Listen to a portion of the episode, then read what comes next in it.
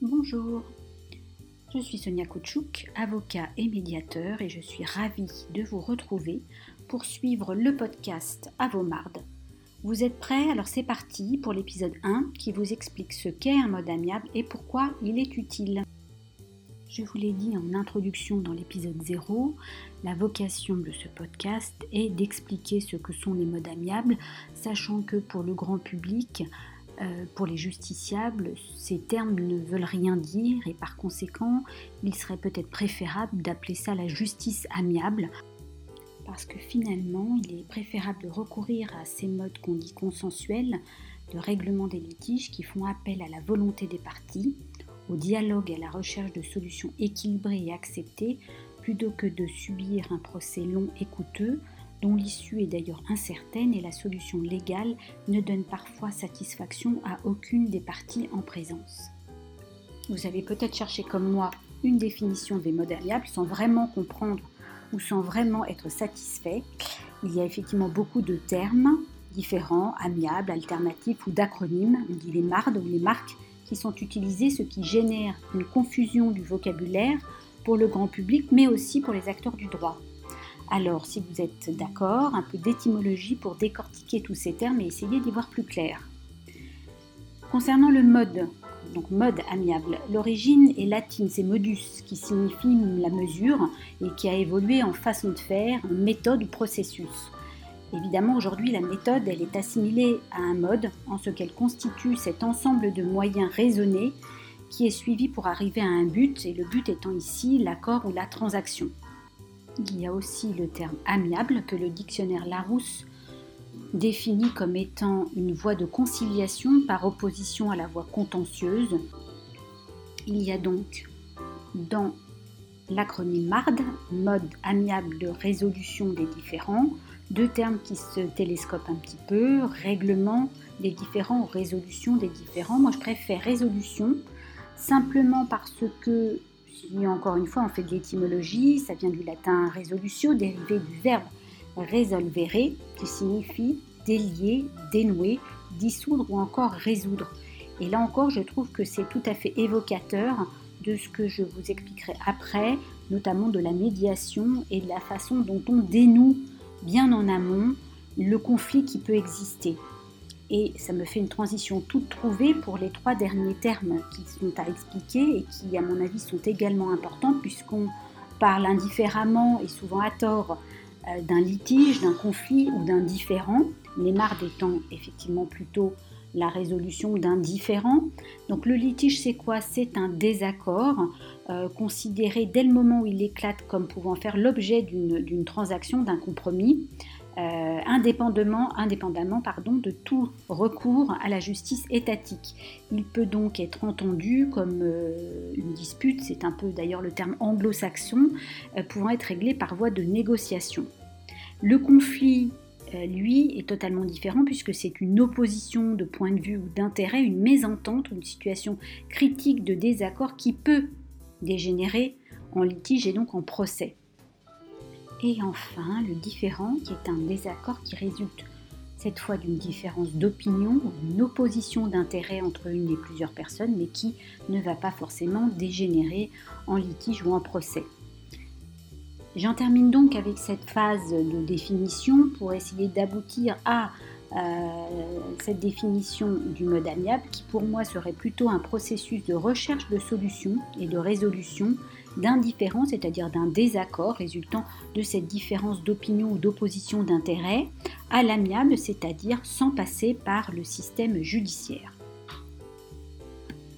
Pourquoi système judiciaire? Parce qu'on le sait, l'État a mis en place un cadre, il organise des procédures qui sont détaillées par des textes, les lois, les décrets, qui sont compilés dans des codes, par exemple le code de procédure civile, et évidemment lorsque vous avez un différend, un conflit, un litige avec une autre personne, vous passez inévitablement par ce système judiciaire, soit en allant seul au tribunal pour réclamer votre bon droit, ou en ayant recours à l'assistance d'un avocat qui lui mettra en forme votre réclamation pour qu'elle soit recevable devant le juge et que vous obteniez gain de cause. Pourtant, on l'a vu, il y a des alternatives à cette saisine du juge et euh, ces alternatives connaissent d'ailleurs un essor qui, loin d'être un effet de mode, ou même d'une volonté de désengorgement des tribunaux, ce qui a pu largement être évoqué pendant cette période de, de Covid-19, constitue plutôt un engouement en raison de l'insatisfaction de nombre de justiciables par rapport à la justice judiciaire et c'est effectivement là encore un élément très important de développement de ces modes amiables. Je vous l'ai dit en introduction, l'idée de ce podcast m'était venue justement en raison de cette insatisfaction de beaucoup d'entre vous à la suite de l'engagement d'une procédure, même avec un résultat favorable en fin de parcours. Il faut rappeler que une instance peut durer euh, un an, deux ans, un appel à peu près de la même durée, sans parler évidemment d'un recours devant la Cour de cassation. Donc il y avait ce sentiment diffus que malgré cette décision positive, tout n'était pas réglé, qu'il y avait donc encore des points à dénouer.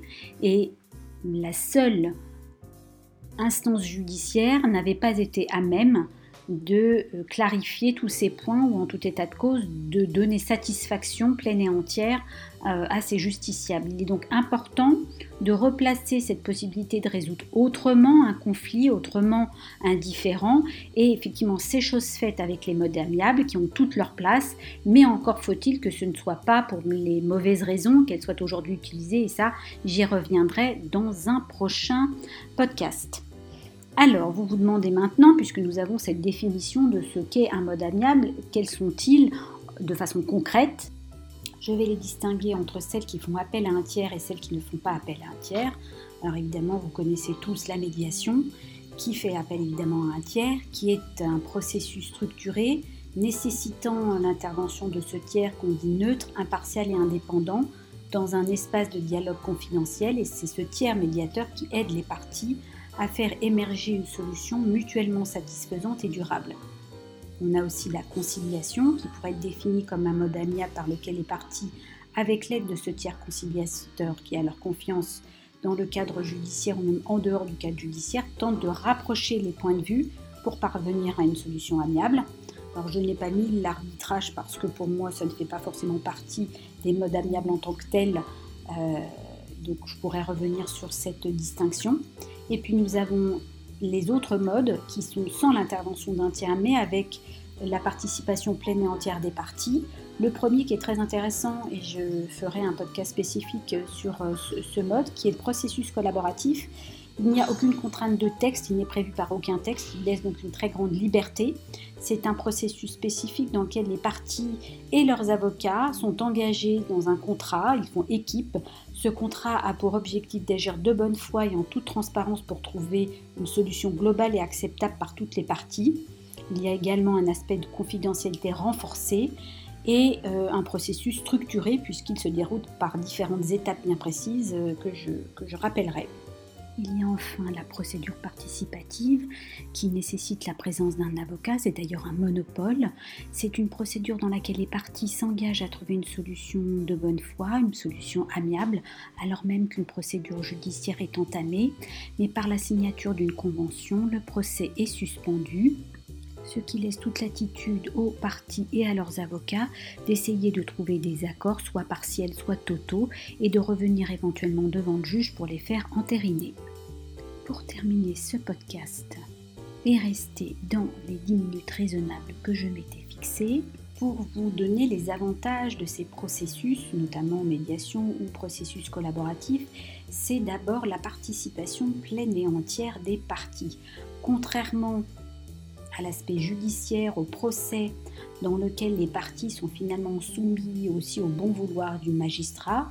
n'est pas tout à fait vrai puisqu'effectivement il y a quand même un travail en amont des avocats pour les pièces à communiquer, les arguments juridiques, mais néanmoins il n'y a pas de collaboration des parties à la création de la solution et donc c'est la raison de ce podcast, c'est faire comprendre que les atouts majeurs des modes amiables sont cette participation des parties, la possibilité pour eux de faire valoir tout au cours de ces processus amiables leurs besoins, leurs intérêts, leurs préoccupations, de faire état de tout cet aspect émotionnel euh, qui est souvent euh, complètement éludé dans le processus judiciaire et qui permet donc non seulement d'avoir conscience de ce que l'autre peut ressentir et ce dont l'autre a besoin, mais aussi soit de faire connaître ses, euh, besoins.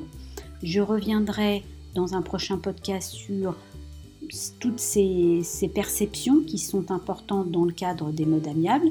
Je vous invite également à vous rendre sur mon site avocat au singulier le trait d'union du 6 ou sur mon site de médiation avantagemédiation toutattaché.com sur lequel vous trouverez également la petite plaquette que j'ai préparée et qui explique ces différents modes amiables et que j'envoie habituellement lors des premiers courriers de contact, notamment dans le cadre de mon activité judiciaire. Voilà, j'espère que ce premier podcast vous a plu. Si c'est le cas, n'hésitez pas à me le dire, à le faire partager. Si vous avez des remarques ou euh, des propositions de thématiques, je suis bien entendu à l'écoute de vos suggestions. Je vous souhaite une bonne fin de journée. Au revoir.